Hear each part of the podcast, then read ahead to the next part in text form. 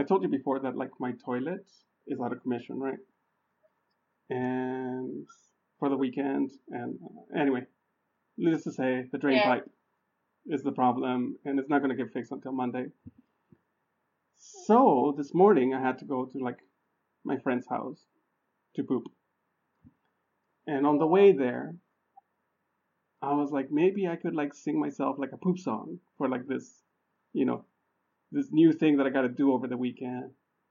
And um, and for some reason Madonna came into my head, and it was just seemed it, it Oh, just seemed like so easy, and it's just like Yeah. Poop is a mystery.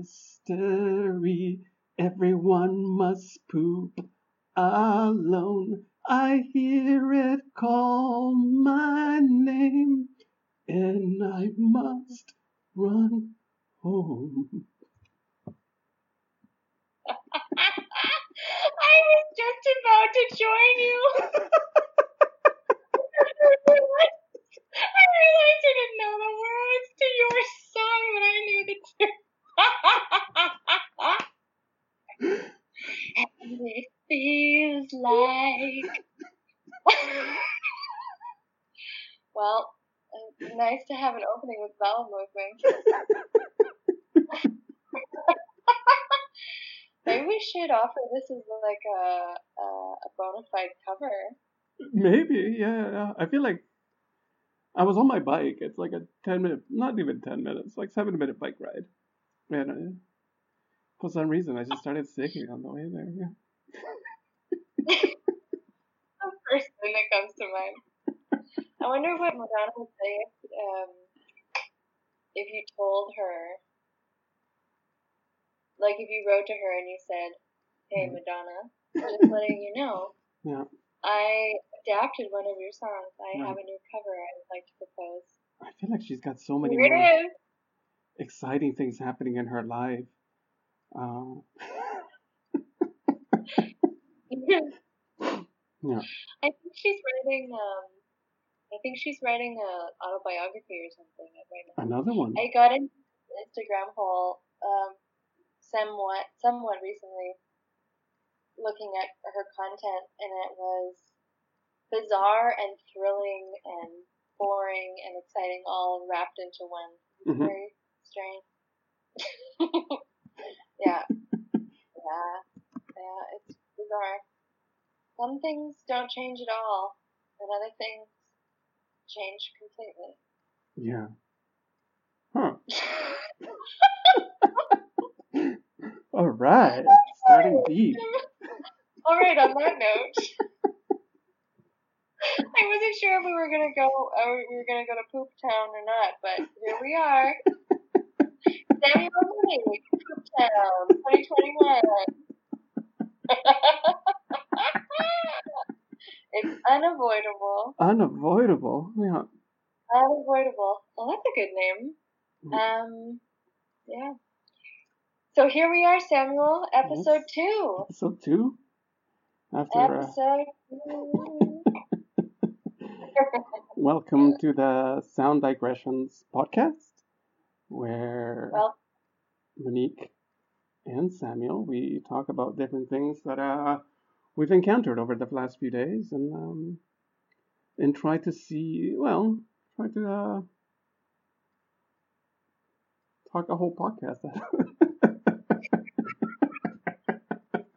just stretch it out. Drag it out as far as we can. See where things go. We still don't know what's happening. Well, we know a little bit what's happening. There seems to be so far a small trend out of the two out of two podcasts as far as content goes. But we can't, we still can't really say what anything's about or what's happening. Right. But yeah, we got a lot of positive feedback so far, so why not keep going, right? Right. Yeah, yeah, yeah. No, I'm I'm really grateful for all the people who listened to the first episode and I, I hope they'll keep listening as we progress. Yeah. Great. Uh what do we have on the docket for this episode, Monique? Well, Samuel, I'm so glad you asked. Very astute of you. we are going to talk about the new species of whale that was confirmed recently Mm-hmm. called Rice's whale, which was discovered off the Gulf of Mexico, in the Gulf of Mexico. Yeah, in the Gulf. Yeah, just off the coast. Uh, is it Texas or Louisiana? I looked on the map and it said their feeding ground was uh, 100 kilometers so, uh, south of an area in Alabama. So Ah, okay, okay. somewhere. I looked on the map and I couldn't quite find exactly the spot that they mentioned one on the map. Right, right, right. No, I saw a little map of it, but it's like really tiny and just shows like somewhere between Florida and Texas. Yeah. Yeah. And Yeah. yeah, I, saw, I was looking at like other whale species and their uh, their territory where they're found usually, and it was quite surprising to see Rice's whale found in such a small spot, considering that the majority of whales uh, cover like an enormous amount of ground. Um, like blue whales will be found almost anywhere on the ocean. Um, other species will cover either like the whole northern hemisphere or the whole southern hemisphere in terms of oceans. And it was more like it, I found that it was dolphins that were more likely to just uh, hang around a specific coast uh, the way this, that Rice's whales seem to. Interesting. Yeah. Um, I saw one article that talked about how it's uh, also not very surprising that they hadn't found them yet because they do, as opposed to some baleen whales in within the other like other species within the under the umbrella of like baleen whales. Mhm. A lot of other whales they uh, forage for food at the surface of the ocean hmm and Rice's whales, they actually go down and they uh, they feed at the bottom of the at the at the on the seabed, I guess you would call it. Okay. They're actually feeders. What- Dive down. Uh huh. Uh huh. Bottom feeders. Yeah. bottom feeders yeah um but i was looking too like the the area where they live it's only about three hundred. well they they die like the the sea floor is about three between 300 meters and a thousand thereabouts uh or 13 yeah i think it was, about a thousand um so it's not particularly deep it's not like a, a very deep area the gulf in general. So uh, I guess they're not feeding that deep. Yeah. Not that deep. Whales. okay, but here's another. Uh, oh, I, should I bring in this fun fact about them or not yet? Oh, oh, I don't know. It's like a juicy tidbit, a very Give it, juicy give it. tidbit. Okay. The whales sleep just under the surface of the water, Mm-hmm. And um, they sleep at night, so a lot of people can't see them, but they just, they just, they sleep just under the surface of the water, Samuel. Hmm. Just, just there, just hanging out. Is floating. this? Uh, uh, uh, uh, do they get hit by boats? On Yeah. regular? Yeah. That's that part? Yeah. Yeah. The sweet sleep, Yeah. sweet sleep Damn. But yeah, that makes them more, like, unfortunately, susceptible to getting hit by ships. Which is why, going back, which made me think of what you were talking about, them um, being found and they mostly hang out in such a small area, um, is they believe that they've been avoiding ship traffic, and so that they've um, populated in this one area because it's a little bit more quiet, I suppose. There's not as much ship traffic in that area, mhm. and therefore, yeah, Okay. Uh, from what I read, they've been suspected to exist as a, as a particular species since like 2014. There was like some trace DNA elements found that uh, indicated that it was a different species from Bryce's whales, which is what this pod uh, was thought to belong to.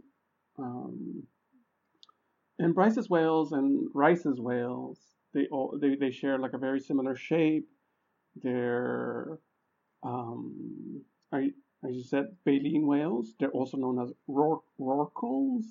Yeah, uh, it's a particular kind of like subsection of them, and Yeah. they are particularly long uh, relative to their their width, uh, their circumference, I guess. And it wasn't properly announced as a new species until recently because thanks to a beach whale that I think that they found and they were able to like properly study the the the corpse, the carcass, and uh, determined that it was separate from Bryce's whales. Yeah, They did a necropsy, I think that's how necropsy. Right, right, and right, non-human autopsy right, right, right. on the whale. And it's always so sad when a whale is found beached or washed up on a shore because you think, oh God, you poor thing, what happened? Because they have a long lifespan. Yeah. And um, I was reading that that particular whale, they I didn't, I couldn't find the reason, uh, the cause of death, hmm but they did find a piece of plastic in the whale's stomach that was about two inches by three inches, which I always get a bit depressed about because Right, I just right, think, oh God, the things that we pour into our oceans is just so awful what human animals do. Yeah. Anyways, I digress. Um, But it made Yeah, me think but- because of because of the area of the Gulf where they are and stuff. Like the first thing I thought of was the uh, Deepwater Horizon explosion and oil spill that followed uh, in 2010, and I read that some estimates that said that about half of the wh- of this whale population was affected by the Horizon oil spill. Uh, yeah, so I mean, like it's in their area. It's right off, and it was just like billions. Uh, is it billions? Millions of gallons of barrels of oil uh, that were spilled over the course of, if I remember correctly, um, the spill started like April. April 20th, April 19th, somewhere around there, and it wasn't fully uh, plugged until September of that same year of 2010. Yeah, so it took quite a long time, and there were like really uh, conflicting estimates of how much oil was Yeah. actually spilled. Uh, BP ob- obviously wanted to minimize the extent of the blowout, whereas independent and government uh, observers wanted to, I assume they wanted to get a more accurate uh, readout of as to the oil output that went into the oceans. And not only was there the oil uh, that presented a significant problem for all the aquatic life, not just the whales, but there was an unprecedented use of oil dispersants, which had never been done before. So there was a chemical dispersants thrown into the ocean in order to like break down the oil. And these chemicals were like not tested at this scale on like such a huge oil spill before and there's no i guess i could have i didn't look into like what research has been done afterwards in terms of like the effect of the dispersants um, Yeah. but uh yeah it's just like trying to contain a chemical spill by adding more chemicals more untested chemicals into the into the water um it was a big fiasco. I feel like I was really into the news that year. I was really into following Deepwater Horizon news because it was like such a significant event. And yeah, I remember I would stay up and listen to the news every night. Um, and there was all these like contraptions that they were thinking of. Like I honestly, like to this day, I still don't understand exactly how an oil well works.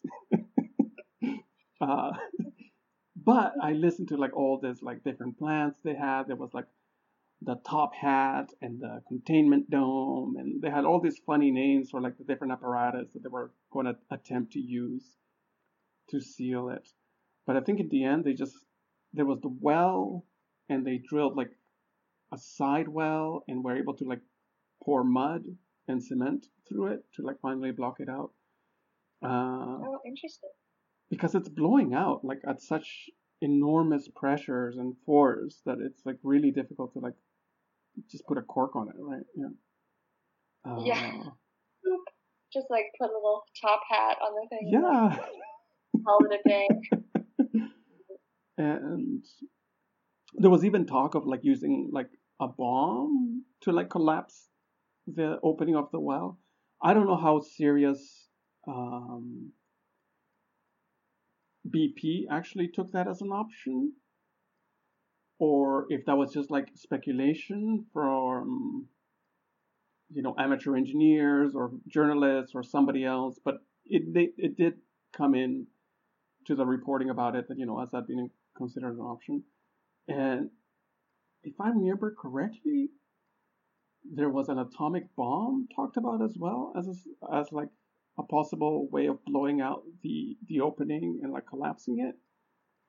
And apparently, this was used as a solution in like a remote part of Russia, of the Soviet Union, uh, way back in the 60s or 70s for like a uh, natural gas well that was out of control. Uh, Oh my gosh. Oh look, disaster. we must use it for something. Let's make it worse. Yeah. Oh god. Could you imagine? I feel like that was a lot of the BP oil spill. It was just like a lot of, uh, which feels like a lot like the COVID crisis in some ways. You know, it's just like people attempting lots of things that are either poor, rushed or poorly informed or both. You know, Sure, reacting as in the best way maybe they think they can in an emergency situation. yeah. Sort of all hands on deck type of scenario. Mm. Um, yeah. You were were you living in Alberta still at that time? It was right before I moved here to Montreal. Yeah. Because I was gonna say, I think, I mean, I've never lived in Alberta, although I do have family that's from there and still lives there. hmm I know that, I mean, Alberta is such a, in a, a province in Canada that has such a huge, it's so reliant on the oil production industry. hmm hmm So sometimes I'm kind of curious as to how, how the media spins it in Alberta uh, when it comes to news about oil spills or things like this, because yeah, just the province is just utterly so reliant on that industry. To be honest, I wasn't relying. I was relying on Coast to Coast AM for news about the BP oil spill. Uh, I found them to be very thorough. You know, like it's a four-hour show with like tons of ads, and they talk about whatever. But they spend like the first like ten minutes talking about actual news, or they did at the time. I haven't listened to it in a long, in like probably seven or eight years. But uh, they actually followed the story through until the well was closed. So they would like touch on the BP oil spill all the way from April till September daily. So Wow. it was like quite impressive. I feel like most news outlets abandon the story at some point, as you would, you know, like it becomes less critical, uh, or I guess the panic is not so so present anymore, even though the the oil spill may be getting worse. You know, I don't know. Yeah. Is Coast to Coast AM is that a radio or a TV show? It's a radio show. Um, T- oh, is radio. yeah, it, they talk about aliens and UFOs and lots of Oh. supernatural stuff all the time. That's why it didn't make sense that they were covering BP oil spills so thoroughly. Uh, it's known for it sort of showed like a lot of like truck drivers call in. It's a call in show as well. A lot of truck drivers are listening like through the night as they're driving, and they'll call in and like ask questions like, "I saw a gnome the other day. What do you think it is?" And I was like, or I remember that one time they they had a somebody come in who had like bathed with unicorns, and that's what that was their claim. And Bathed unicorns? They've had a bath with unicorns? yeah, you know, Wow. just just the guest was somebody who saw unicorns, Wow. so that gives you a sense of like what what kind of stuff happened, what kind of topics they brought up there on that show. Yeah, it's very well known. Yeah, I, maybe hmm, in certain guess circles, I I would- guess. Yeah. yeah, in certain circles. Um, In the paranormal circles I gravitate around. Yeah. in the crop circles. Right. You, They would talk about crop circles. Oh my god. Nobody's talked about crop circles in such a long time. Yeah. Right? what's the deal? Oh, that should be our next show where we just talk about extra, Crop more extra extra things, but crop circles. We have to find. There must be some kind of UFO sighting from that. Yeah. Yeah. Um, yeah, I guess um, in, when I still lived in Canada, well, especially on the west coast of Vancouver, Mm-hmm. I mean, I was a pretty avid CBC radio listener Mm-hmm. back then. Until there was one news story when I was living in Montreal, I listened to the news all the time. Uh, it was just the CBC was just Radio One was like on in the background, Mm-hmm. uh, pretty consistently. But there was one news story in Montreal when I stopped listening to the news. It made me stop, and I, it was a story that for me was like so traumatizing. Actually, it was the and it was the way that it was reported on. It was a really sad story. Everybody knows it, um, and it just became just totally, definitely not sensationalized, but uh, they were just reporting the facts. But it was just the repetition Mm-hmm. and these really gory details that I were just hammered into my brain every 30 minutes because of the news being on every half right, hour, right, right, right. and then on the hour being longer stories. And because I was in Montreal and it was a story that it, that situation happened in Montreal, and the person uh, who was the victim was a student at the school I went to. Mm-hmm. Anyways, it was just it just felt it was and it was so horrific. And and on the other way, another on the other hand, um, later on I found out that there was actually some things where I thought, oh, strange. Like the media had sort of twisted some things where I Mhm. felt like, hmm. anyways, it was just yeah. Ever since then, uh, that was kind of the point where I sort of stopped listening to the radio very often. Hmm. And now now I listen to the radio more. I would say much more often here in Germany, just because well, lots because of lots of different reasons, but um, particularly since the pandemic Mm-hmm. um, just trying to stay up to date and everything. But I have never listened to the radio as often as I used to since then. Hmm. And it's kind of interesting. I always thought that was sort of a, a curious phenomenon for me. That I mean, I even grew up listening to the radio. Yeah, yeah. CBC was always on in the background. I remember on the weekends, you know, uh, in the afternoons there would be definitely not the opera with Sook-Yin Lee Mm-hmm. you know, listen to that show. And I remember even before uh, it became DNTO, the coolified version. I remember, well, still cool, Mm-hmm. but it wasn't as cool as because, you know, obviously she's Right.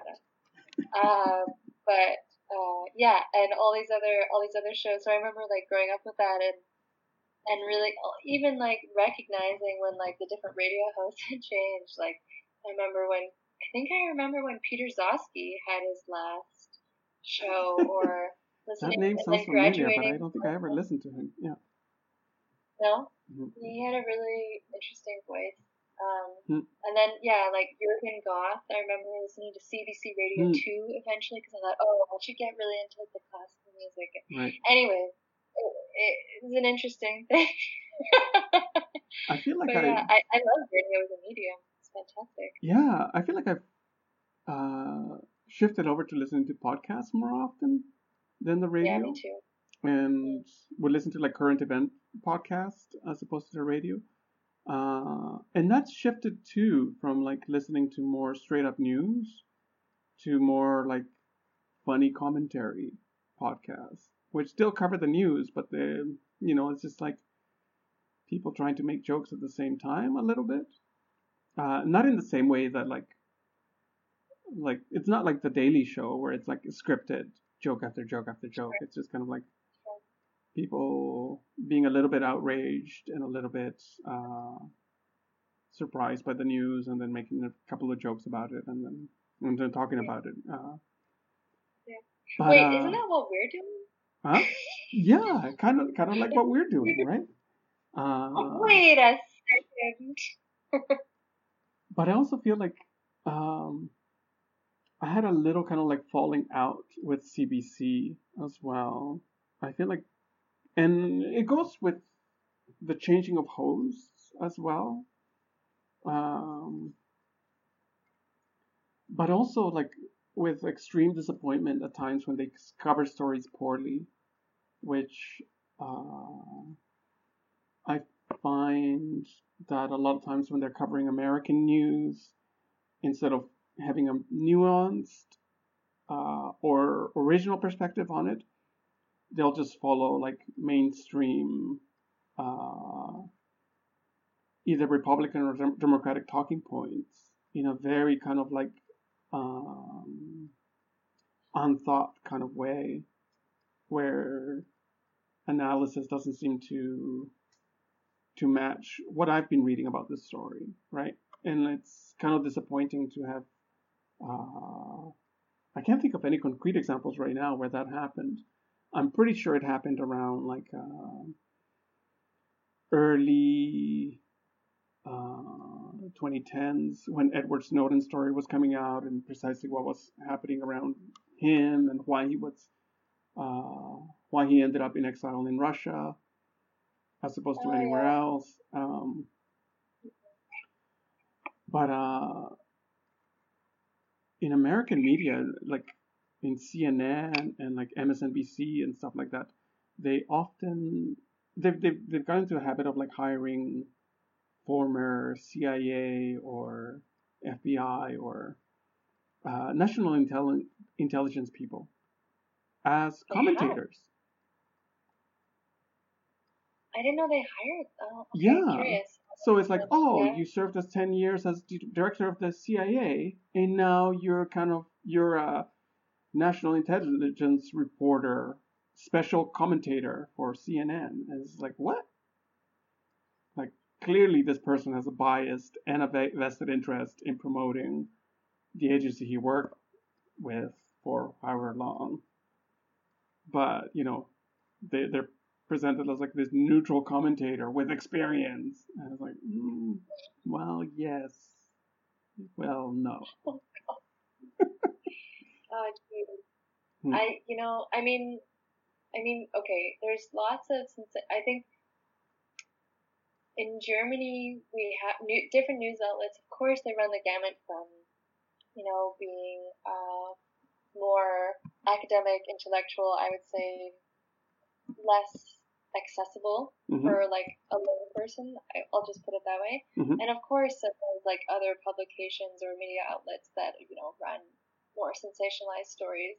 Um, but in comparison to the United States, when I see now like clips of CNN, it is bonkers Yeah.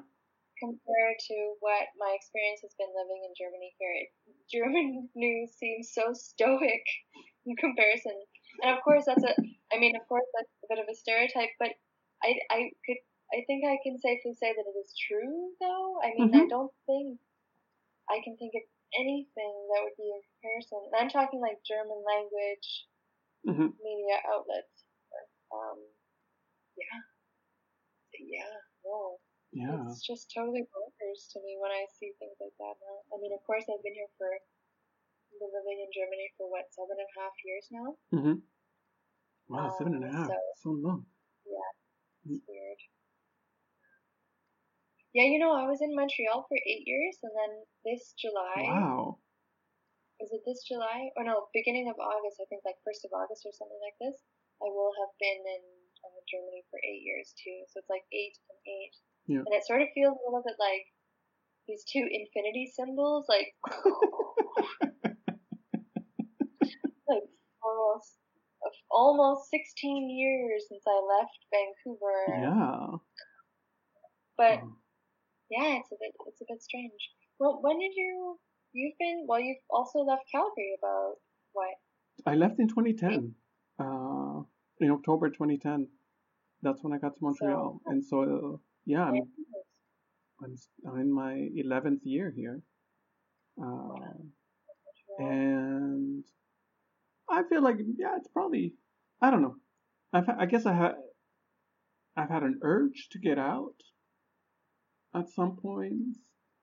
Uh, it comes and goes, but uh, I'm still undecided as to like what the what next step should be. Whether it should, you know, stay here or and continue uh,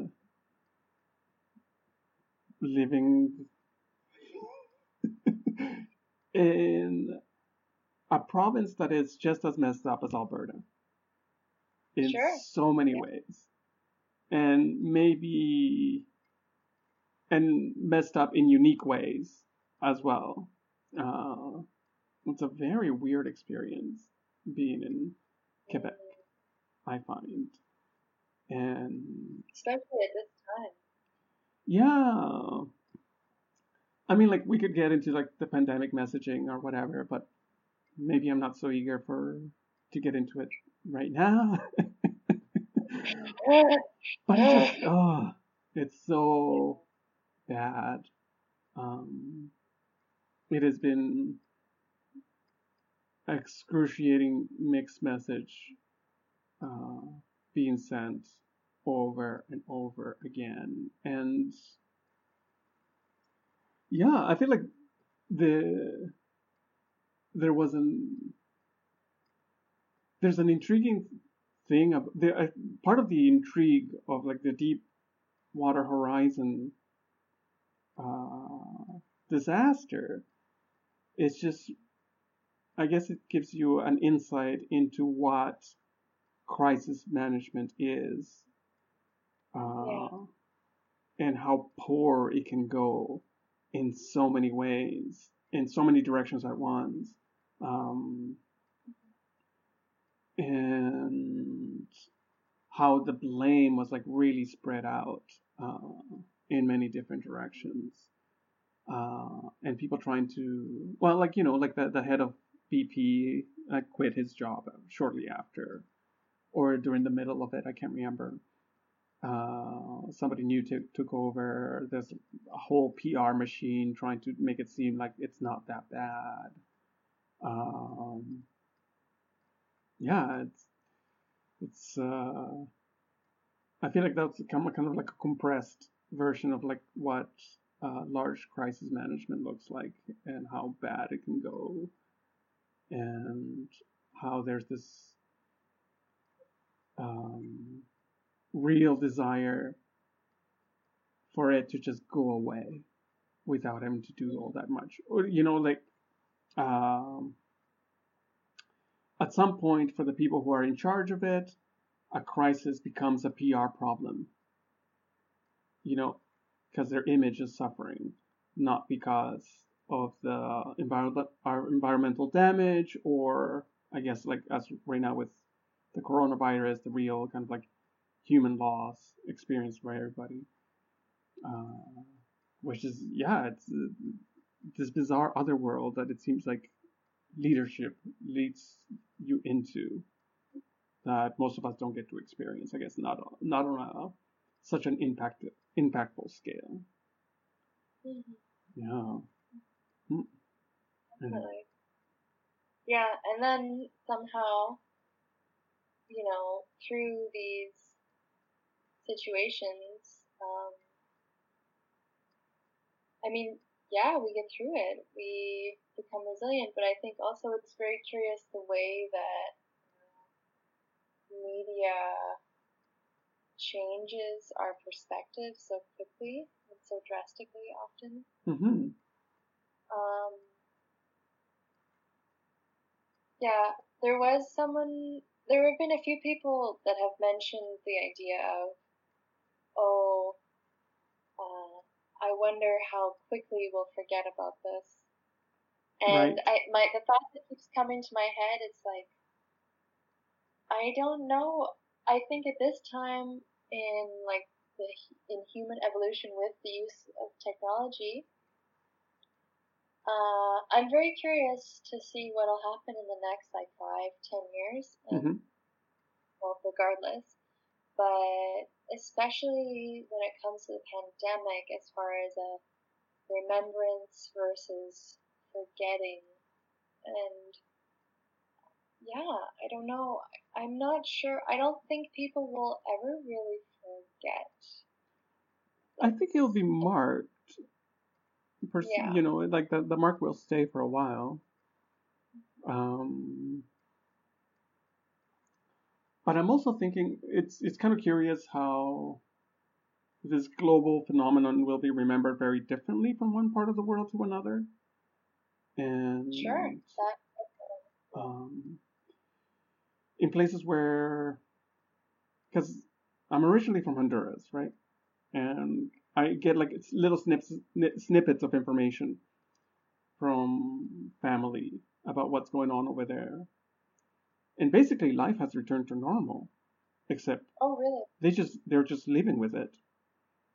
So people are getting infected and people are dying, but it's just treated as is, as is, uh, as if it's a part of normal life now.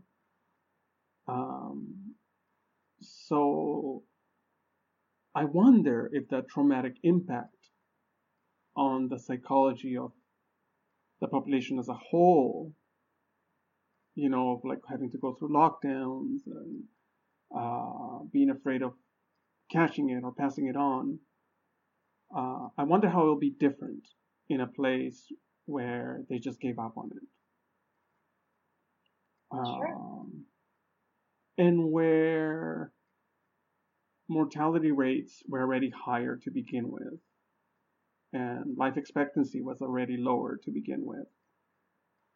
And, you know, this concentration of people at risk wasn't quite so high because they, you know, because you, in poorer countries, they still have multi-gener- multi-generational households to a higher degree than we do here.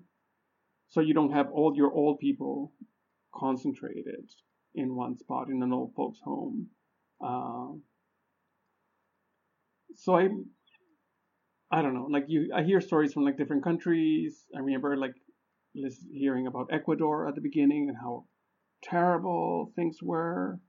Uh, and then yeah, in other countries where they've they've actually like like Vietnam where they've managed uh, or Uruguay where they've been able to like keep infection rates very low and have responded seemingly very efficiently to the to the crisis.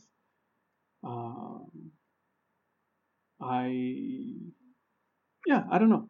I feel like everybody will have like a different and I, I wonder if I lived in a somewhere else other than here in Montreal in Canada, what my experience would be like. If I was in a poorer country that dealt dealt with it very poorly, would I be laughing at Montreal lockdowns, Quebec lockdowns, and being like, look at the look at those white people panicking uh, Yeah. over nothing. It's Oh, just geez. it's just the flu. I'll probably just be saying that. It's just the flu, guys. It's just a bad flu. Whatever. sure. Yeah, context can change everything. Yeah. Um, Definitely. I Well, remember sure. Or Mhm. No, go ahead. when I was in Calgary last summer, uh, I self isolated in an Airbnb for a few days, uh, for like a week. And the guy who lives upstairs, he he told me that COVID wasn't a big deal, that it was nothing, that he had it in March of 2020 and it wasn't so bad. He was just in bed for three weeks. Just Uh, in bed for three weeks. and I'm just like, well, I can't remember the last time a flu put me out for three weeks where I was in bed. That's never happened. Funny you mention that. That's never happened to me before. Hmm. Hmm. Yeah. It's just a flu. Yeah. Did he mention anything about his sense of taste and smell still being no, gone? I feel like at that point I just kind of like step back and Yeah. you do you, Ed. Oh my. I really. Walk Yeah. away. Oh gosh. Mm. Oh yeah.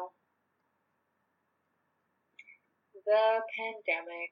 it's an exhausting It's thing. interesting. It wasn't. Yeah, it's super exhausting. I, it's so curious because we don't script our conversations or anything. Obviously, hmm it's super interesting to see how we got to this point because I actually, honestly, Samuel, I actually wasn't sure if through these podcasts we were ever going to mention the pandemic other than like, oh, 2020, real stick in the mud, huh? you know? And uh, so it's, it's interesting. I think it's, of course, I mean, we, we like, like we talked about at the beginning of this show and the, the last episode, we don't exactly know what we're doing or we don't really have a plan other than like a very rough sketch. Yeah. So I think it's really nice to bring it up in this way. Yeah. Yeah, and also, yeah, it's important. I mean, because it is happening, and it's not like we can just. It's just the reality. Mm. And I think what really strikes me sometimes, and I don't want to be totally doomsday, because I know my words can sometimes be. Anyways, real talk Go for it. the thing is, I think that sometimes I'm really, it really strikes me when people mention things like when the quote when things go back to normal. Right. And there is, there, actually, the thing is, there is no normal. What is normal? Right. The normal is a reality that we are faced with in the present moment, and that is that is your normal somehow. And Yeah. every single being has a different normal. Every human has a different lived experience and situation than you. I don't know. It's such a strange thought to me. Just think, oh, when it'll go back to normal? Because the th- the things that need to would need to happen to set up a situation to put it back to quote normal. hmm How how do you? uh, I mean, yeah, I don't know. I feel like the, this ball is rolling already, and it's not like. I, I don't think you can just. It cannot be reversed as easily as some people think. Yeah, yeah, yeah. sorry everybody. I'm just gonna say it. I know it's sad. I know it's fucking sucks. But yeah, and I think that there is this sort of acceptance. Although I had this period of like mourning. Um, I mean, I've been so busy lately that hmm um, taking time to think has been challenging. But uh, no, some days ago I did have this moment realizing that I was sort of mourning the past that I, or like the the normal. Not, I don't, again, not really the word normal, but like the things that I found in my regular life, so to Mhm. speak, before that I can't find that I don't have now, Yeah. and that will change in the future. That's just the way it is. Anyway, there was definitely this period of, oh my god, it's never going to be the same, or it's not the same now, and Right. who knows how it will develop future. It's a really strange uh, time to uh, be in this stage of the lockdown, especially in Germany when everything is still like it's only essential services that are open until beginning of March, and we're waiting uh, Mhm. to know how like what will be reopened when, if Right. things will be reopened. But Many cases have gone down a lot, right? Like everywhere else. Yeah. Yeah, cases are definitely going down. It's going going well, but it's not where they want it to be. Of course. They Yeah. yeah. isolated the new variant that that broke out here in Berlin at one of the Yeah. uh, university hospital. Anyways, Um, we're in a very different situation here Yeah. in which um, like i said n- the messaging is bad uh, at the slightest sign of like positive developments. They start trying to reopen things again which just leads to more contagion. So we're in this endless cycle. it feels like we're in an endless cycle of like half measures. And there's never going to be uh, a decisive moment where the government decides that uh, hard lockdown and zero tolerance for covid is the right course of action right? We look at other countries like new zealand and australia and Taiwan and uh, where things are going much better and people haven't had to, you know, like the psychological impact on people is not, seems from this distance, from over here, it seems like it's not as bad because they've been able to return to whatever their normal was. Uh, or, you know, something that resembles that normal a bit more than we have. Yeah. Uh, I feel like when I first started, I was kind of like pessimistic, you know, but not pessimistic enough. Hmm, I was like, yeah. sometime in April of 2020, I was like, we're gonna be dealing th- with this until at least November, and and people were like, "What? No, it's only gonna be a few weeks," and I was like, "No, no, no, November, my friend. Won't see any of you till November." And, Finger wag. Yeah. Yeah. and it took me a while I before I was reading more like in-depth studies or commentary about it, and you know, reading that some many viro- virologists and epidemiologists were like, it's going to be about three years to three and a half. Mhm. Yeah. Yeah, I I remember a friend of mine at the very beginning of the pandemic sent me an article.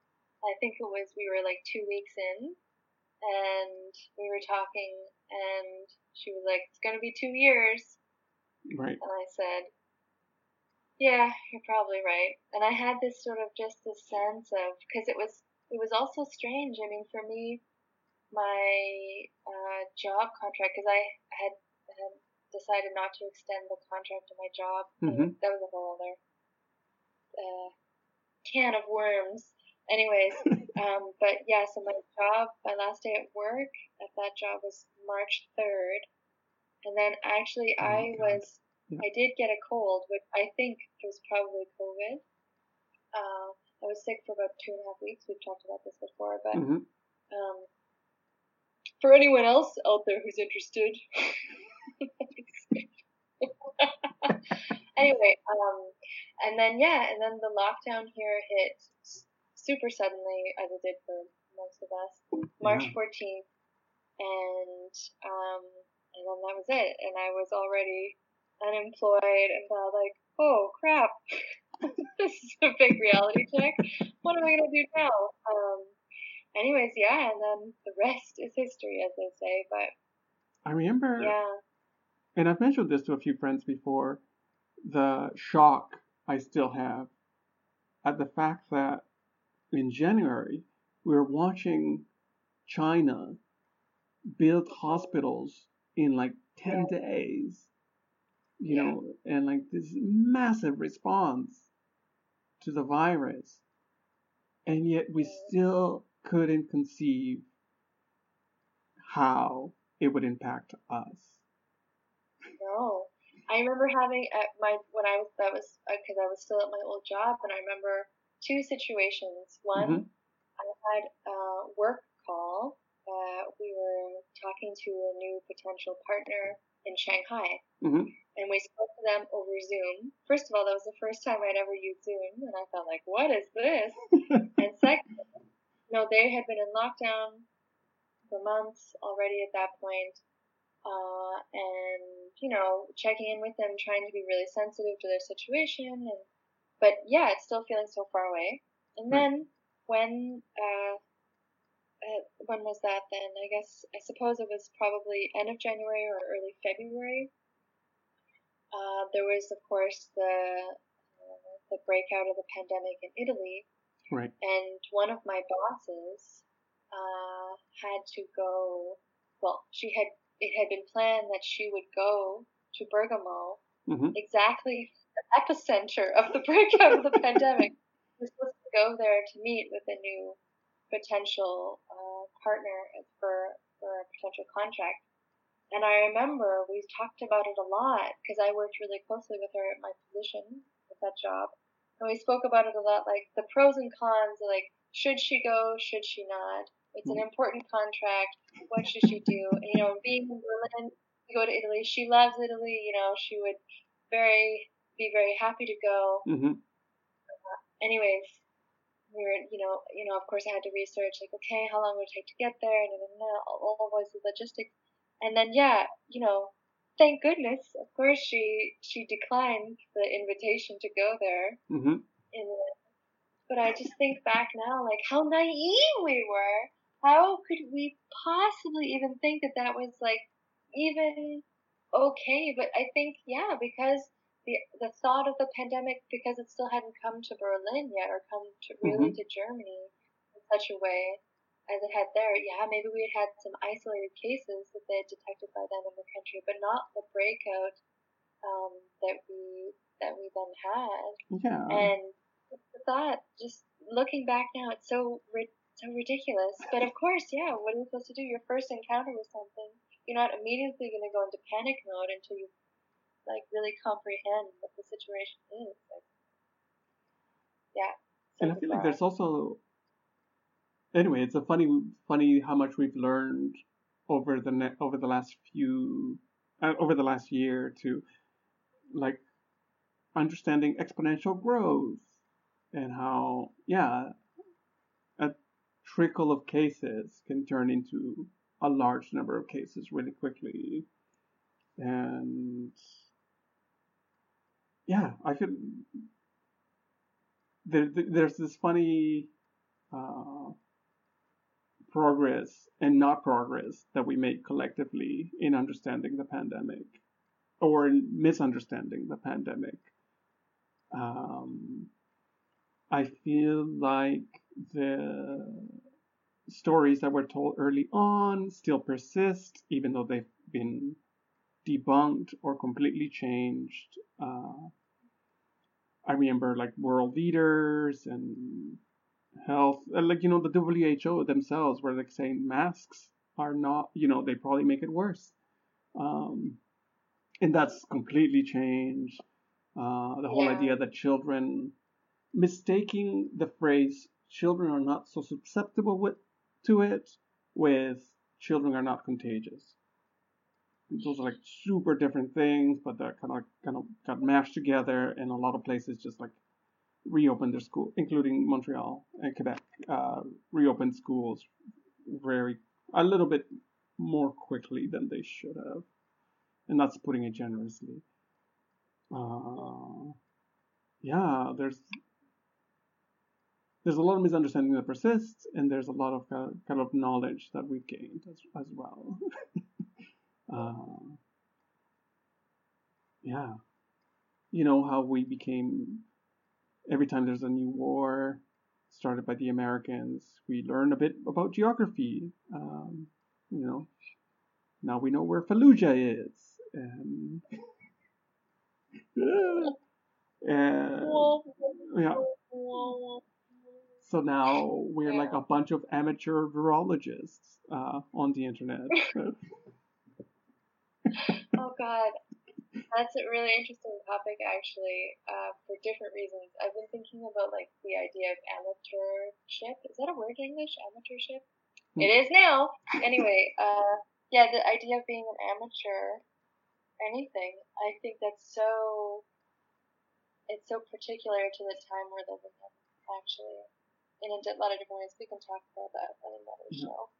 But yeah, um, Yeah.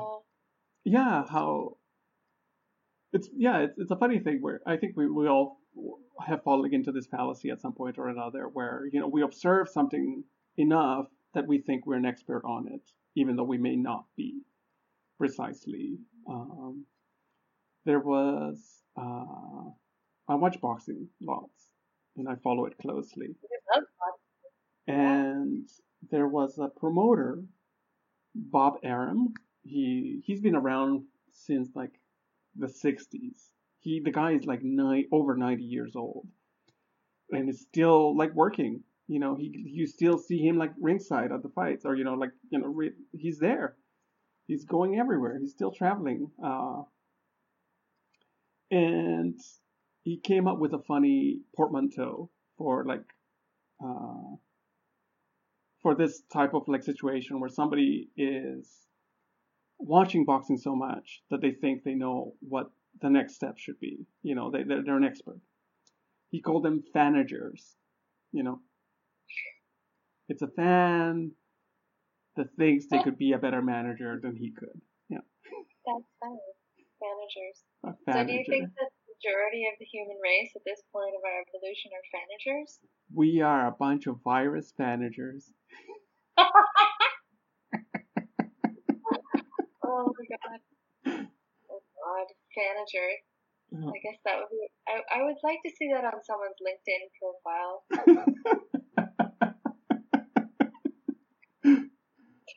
Oh, Oh god. Um, what's the word for it that often people use in like in tech? Um, oh, a creative generalist. oh my god, yeah, creative generalist. General, generalist, fanager, fanager generalist. Can't decide which order I like those words in. Yeah. Management Oh. consultant. Yeah.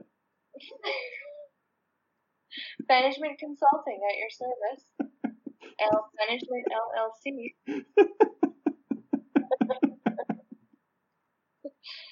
Oh, speaking of management, this is the worst segue ever. I didn't get to any of the associations I wanted to talk about with these whales.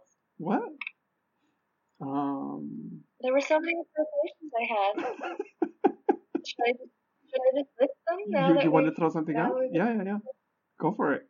Uh, okay, so here's here is my sort of brain map when we said that we would talk about this new species of whales. Things that rhyme with whale. Go. Christian Bale. no, Water pail.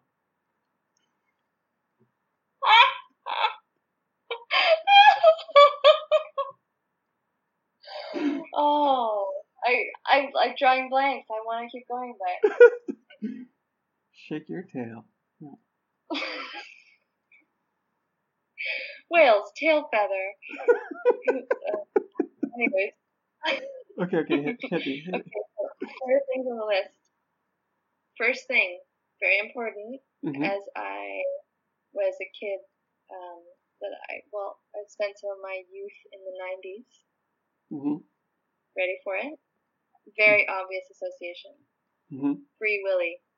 Free Oh, Willy, yeah, everybody. Free Willy. You remember Free Willy? I remember Free Willy.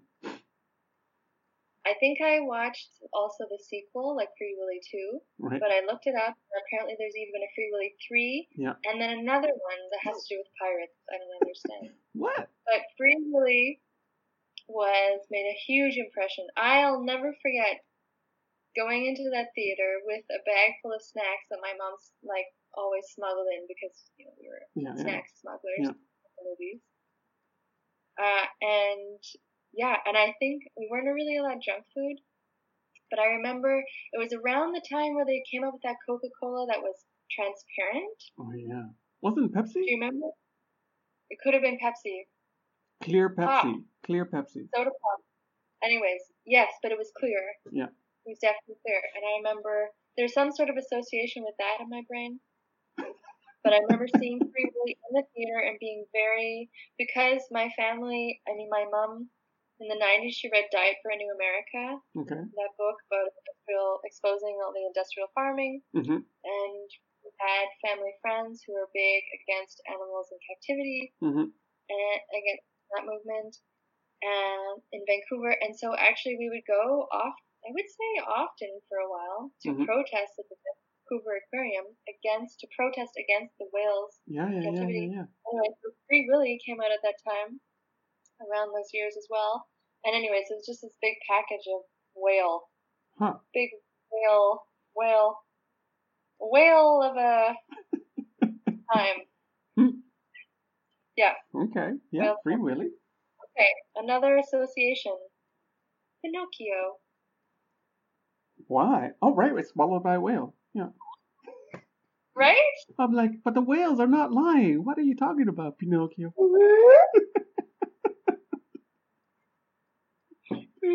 yeah. Long nosed Pinocchio. Yeah. Um, whose dad was a hard worker. You know? Yeah. Was he nice? I think so. What's his name? Geppetto? Yeah. He Yeah. was a cobbler. He was a cobbler. Yeah. Wasn't Okay. he? I have no idea. I, I thought it would be like a puppet maker, marionette Oh. maker.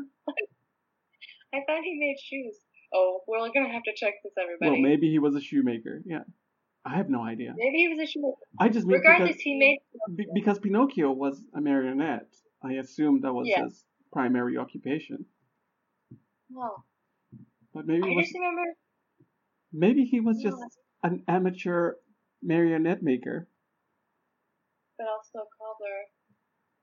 I just remember photos of Geppetto, and he looked really tired.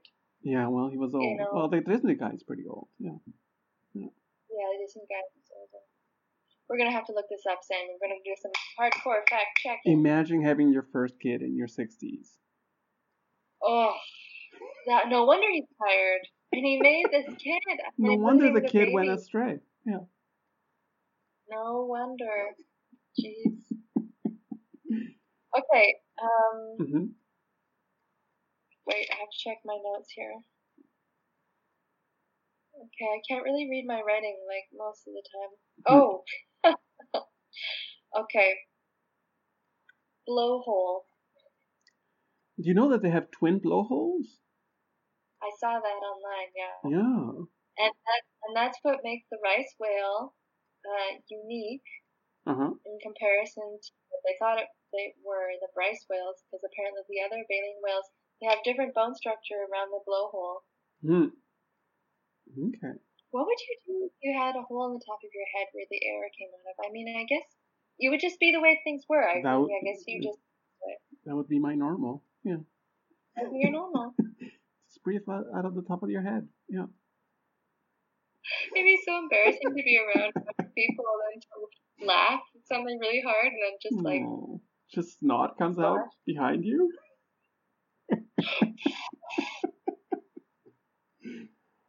but I guess you can tell okay. anyway. they can tell species of whales too, like from a distance, by the shape and type of stream that comes out of their blowhole. Am I making that up? Maybe I am. I don't know. Um, you know, I've never been whale watching before, but on the west coast, well, also there's apparently whale watching. You can go off the uh, in Quebec as well. Yeah, Apparently. yeah, yeah, yeah. No, I've I've seen whales on, the Saint Laurent. Yeah.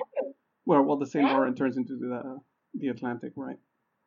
Oh yeah. Yeah, yeah. What did they? I, I've never seen. I think I've seen whales from a far distance on a ferry, like going from the mainland of Vancouver to Vancouver Island. Okay. So like just a little spritz, but Yeah, yeah. nothing. I I mean, like I've only seen them from pretty far away too. Uh, Yeah. But I've seen them in a few different places. Yeah. Mhm. Uh, yeah. Moby Dick. That's another famous whale, right? Moby Dick, very good. Yeah. Yeah. Very Have famous. you read it? A few times. I've read it like three times. It's an incredible novel. Wow. Um, and there's also yeah, it's it's fascinating by how flawed it is too. Uh, and flawed maybe is not the right word. It's just it's not written very consistently. Uh, like you can tell that there's um, particular characters that appear early in the novel, novel that perhaps were intended to be primary characters, but then are just completely dropped off. Uh, at points, the it seems like um, the author is just having fun with the with the novel as well. Like there's some scenes written like a script, uh, like a play. So, uh, yeah, there's a lot of like voice shifts and character shifts in the novel, and uh, how it starts or how you know when when you read the first few chapters, the intention seems very different than how the novel finishes. So there's like this progression of intentions, I guess, of of how the narrative uh, will develop. Uh, it's quite fascinating. I don't know. I feel, I feel like it's a really good book, and it really gives you like a crash course on what whaling would have been like in the mid 19th century. Uh, because he, the the narrator goes into great details as to like what a whale is, the debate as to whether a whale is a fish or a mammal, which at the time wasn't certain, or, or you know, there, there wasn't a, a, mammal, it was a cetacean, uh, which is kind of like the nomenclature that has like remained around them. Um, to distinguish them from fish. Uh, he tells you precisely what part of the whales they're harvesting and how they're, you know, collecting the whale carcasses uh, out of the ocean. So there's there's this incredible like realist and very kind of like scientific approach to like uh, the examination of a whale whaling ves- vessel that appears to, along with the whole narrative about Ahab and his own personal vendetta and demons and whatnot. Yeah. So yeah, there's there's there's a whole uh, interesting uh, multiple things happening in the novel that uh, make it interesting. Yeah, it's good. Nice. Little plug for Moby Dick. um, Were there any other associations that you didn't get to bring up? Um, not really. Ah, there, there was one thing that I intended to do, but I didn't get to. Um, yeah. which was watch the Star Trek movie about whales. There, I can't remember which one it is. Oh. But you know, yeah, it's. Well, I haven't seen that, but that's that's a yeah. That I think it's like Star Trek four or something like that, or three. I have no idea.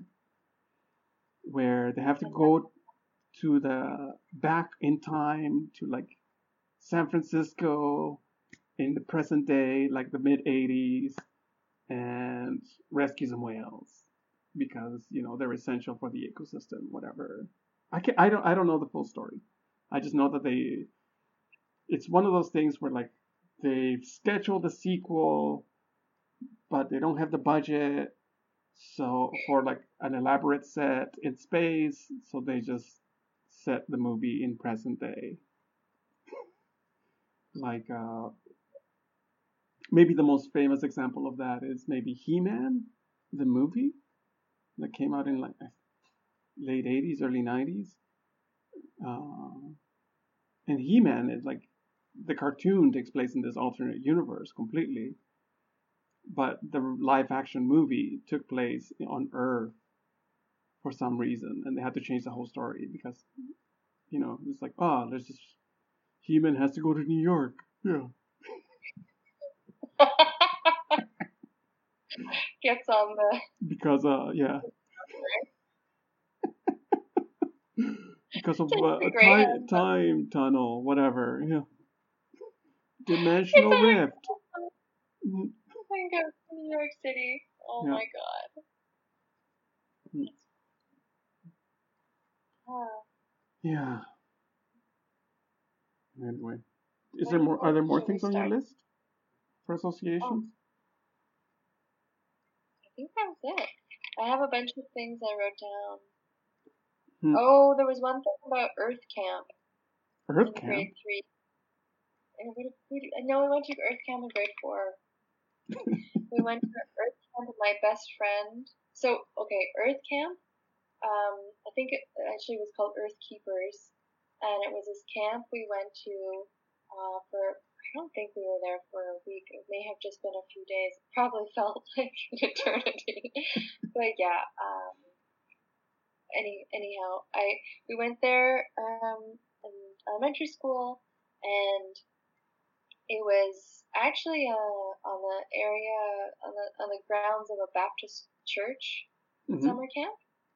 And during the year, like the off season, I suppose, or some parts of the off season, um, some another group would rent the campsite or the camp area, and um, kids from different schools would come, Mhm. uh, and they would do these environmentalist uh, camp sessions there. Mhm. So we went to Earthkeepers Camp, it was on an island called Keats Island. There was, uh, which I haven't, I don't know if I've been back to since, but it's on one, it's on one of the Gulf Islands off the coast of Vancouver. And you have to take a ferry to get there. You know, it's this whole rigmarole. Mhm. Um, anyhow, and then we arrived, and then when we were there, we learned all these things about um, consumption, uh, sort of life cycles in nature, Mhm. uh, and there were different things we had to participate in to really make us to develop our awareness as to our consumption as human animals Mhm. and our impact on the environment. And for example, one of the things was there was a big banner in the, the, the eating hall. And when we were there for meals, you'd always see this big banner that said something like, take what you need and leave the rest, or something to that effect. Right. Uh, and there was, we would sit at these long tables. And I remember there being like a big bucket, some kind of big pail at the end of each table. And whatever you couldn't finish on your plate, you have to scrape into the bucket. Mm-hmm. And at the end of the meal, when everyone was finished eating, we'd have to take all the buckets from each table outside. We'd dig a big hole and dump all the contents of the buckets into the hole and bury it. Okay. So that very conscious, like that you didn't finish your dinner. Now dig a hole, and take care of it, and things like this. And I thought you were Yeah, gonna say that everybody pulled it together and then everybody had to finish it. Yeah. they made it into a smoothie, and everyone got a straw. this is Um, gonna be breakfast. Yeah. But one of the things when we before we went to the camp, one of the main leaders of this camp to prepare us to go to Earthkeepers camp, he came and did a presentation uh, to us in different groups, and we learned that before we went, we needed to change our names. We need to take on a name that we chose ourselves from the natural and from from nature, from the environment. Hi, So, I'm for Leaf. example, Yeah. And for example, one name that was taken was Fungi. Because one of the other camp leaders, his name was Fun Guy, so mm, Got that it. was taken. That was opposite. Yeah. I don't remember what mine was. Anyways, my best friend, hers was Orca, Nice. and I remember thinking like, "Wow, that's fucking hot. That is Yeah, Orca. spicy. Yeah. That's a great name. Good job." So hers was Orca.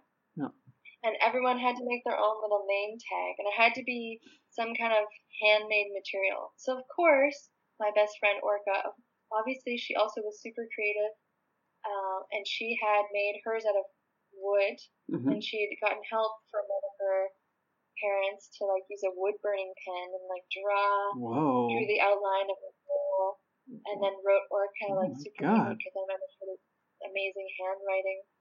And I don't remember what my name was, but it was definitely some sort of like scratched on like a well, maybe a piece of wood.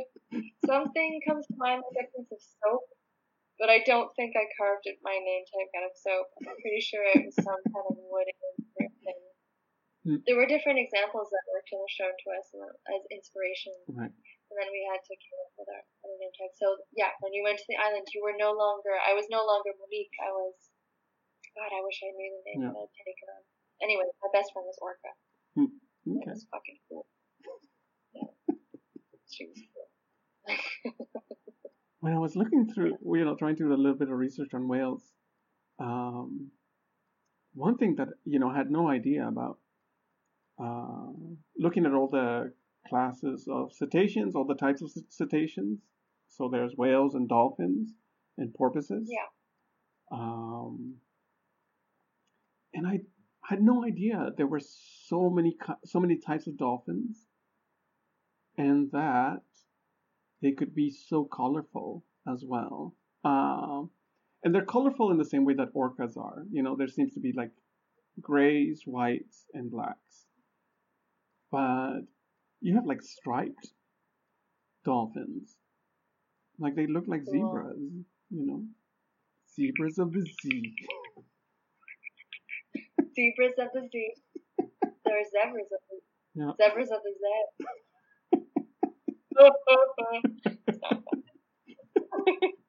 okay, guys, I know it's not funny. Zebras of the sea. Um, can I play some whale sounds now? Yeah. I don't know if we're gonna be able to hear.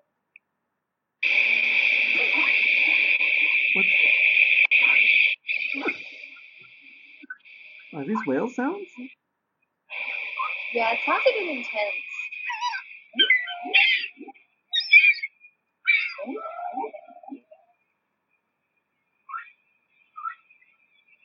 I don't know. I thought I heard a seagull there for a second. I don't know what I'm that was. to look at the reviews of this one hour long sounds and songs of the Hudson You should have just played that as the background music and just talked over it the whole time. It's actually fun. Thanks to thanks to YouTube user Gentle Persuasion hyphen Tema Tema or oh Hmm. sorry maybe I'm reading it in German so it might be Tema. Anyway, Hmm. just a little taste, a little je ne sais quoi for everybody. What do you think, Samuel? Should we wrap it up? Yeah, yeah, yeah. Yeah. I think so. You're being so professional, giving the hand signals, and I'm just like, what? Are we gonna What? What do you up?" mean?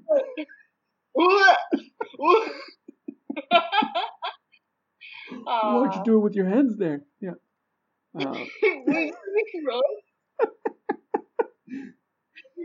Gesundheit. um, thank you. right. Oh my god. Well, Okay, okay. ahead. Do you have one? So, so I guess we we end each episode with like, uh, thank you. Uh, we each Yeah. do a thank you to like whatever we would like to thank. Uh, Yeah. At this moment, and I'll start. I feel like mine's a pretty easy one considering my current situation. I would like Yeah. to thank very much my friends who are letting me use their toilet this weekend. Uh, yeah. it's very thoughtful of them and very nice, and I'm glad they're close by. Yeah, that's it. I love your What have you friends, and I love that they also have toilets.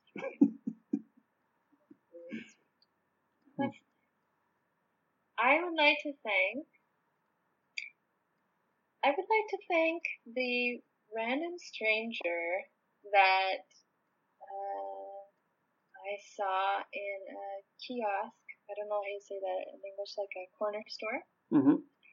A A couple days ago, I was buying. Pardon me. A dépanneur. A dep. A, a dep. A dep. A dep. Yes. a dep, dep kind of thing. Uh, this one mostly sold like chocolate bars and newspapers and cigarettes and lotto tickets. hmm Um, and yeah, I went in there to buy a newspaper for my partner as a little gift, and I was had to wait outside for a long time, and there was somebody behind me. And then you know, because of course there's only a few people allowed in this shop at, at one time hmm at the moment. And even through masks and everything, I came in, and finally, when some people had left, and I had my newspaper, and I was ready to buy it, and the person working didn't notice that, you know, we, I had arrived first, or the other person arrived first. Anyways, it was sort of this classic confusion of like, who should be able to purchase their goods first, because there was a second sort of little part of the counter where this other person was standing. And the person really made a point of saying, no, no, she should go first, you know, allowing me to go first. And the person was so nice about it. And we were just, even with the masks and the situation and everything, yeah, it was just a really sweet and like friendly, random stranger encounter of like, oh, haha, hmm you go first, no problem. And I wasn't even, you know, I actually really don't care in those situations. I'm not really the type of person to be like, I was here first and, Right, right, right. you know, let me make my purchase. Just on principle, it doesn't bother me, that sort of stuff. Uh, and yeah, it was really sweet that, anyway, it was small, might, maybe I didn't describe it as well as I could have, but yeah, it was sweet and nice. And it was a nice moment to like sort of chuckle with strangers again, Right. which Cool. I feel like doesn't happen as often as these days. Sounds nice.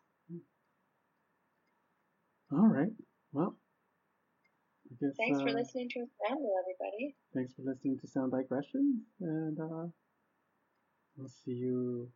We'll talk to you again soon.